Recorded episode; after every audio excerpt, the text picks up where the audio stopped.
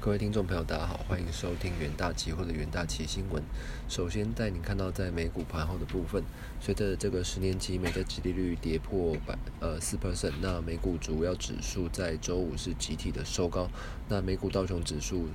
涨涨幅超过三百八十点，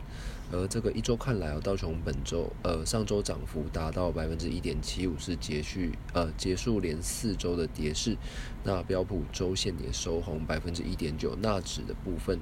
周涨幅也达到百分之二点五八。而震惊消息方面，美国联准会周五公布的半年度货币政策报告显示，美国央行坚定把通膨。呃，恢复到百分之二的目标，并且认为持续升息是适当的。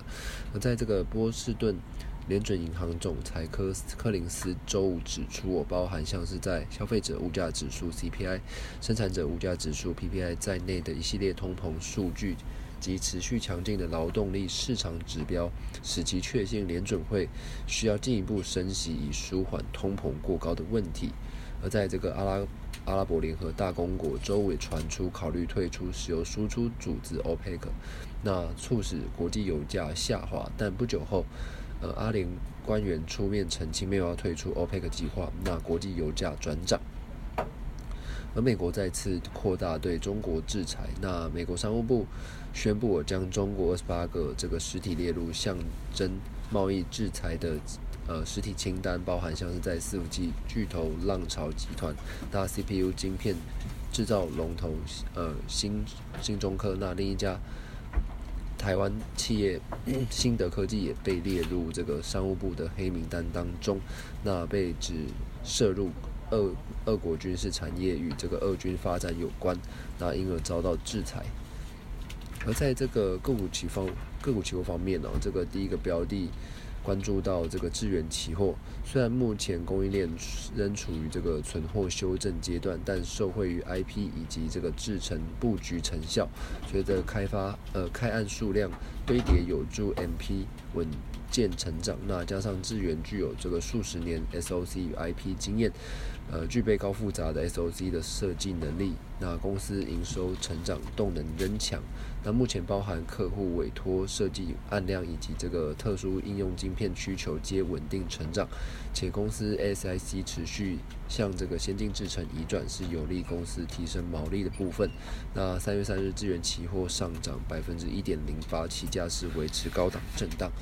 那第二个标的关注到群创，那受惠于面板厂的这个严格控管架动率，以及这个以限制面板产出。那群创总经理杨柱祥在这个三月二日的法说会当中表示，电视面板报价落底，呃态势确立，那市场供需已达成平衡状态。那并目表示，目前客户拉货动能持续转强，那部分品牌厂已积极于这个进行下半年消费旺季的直备货。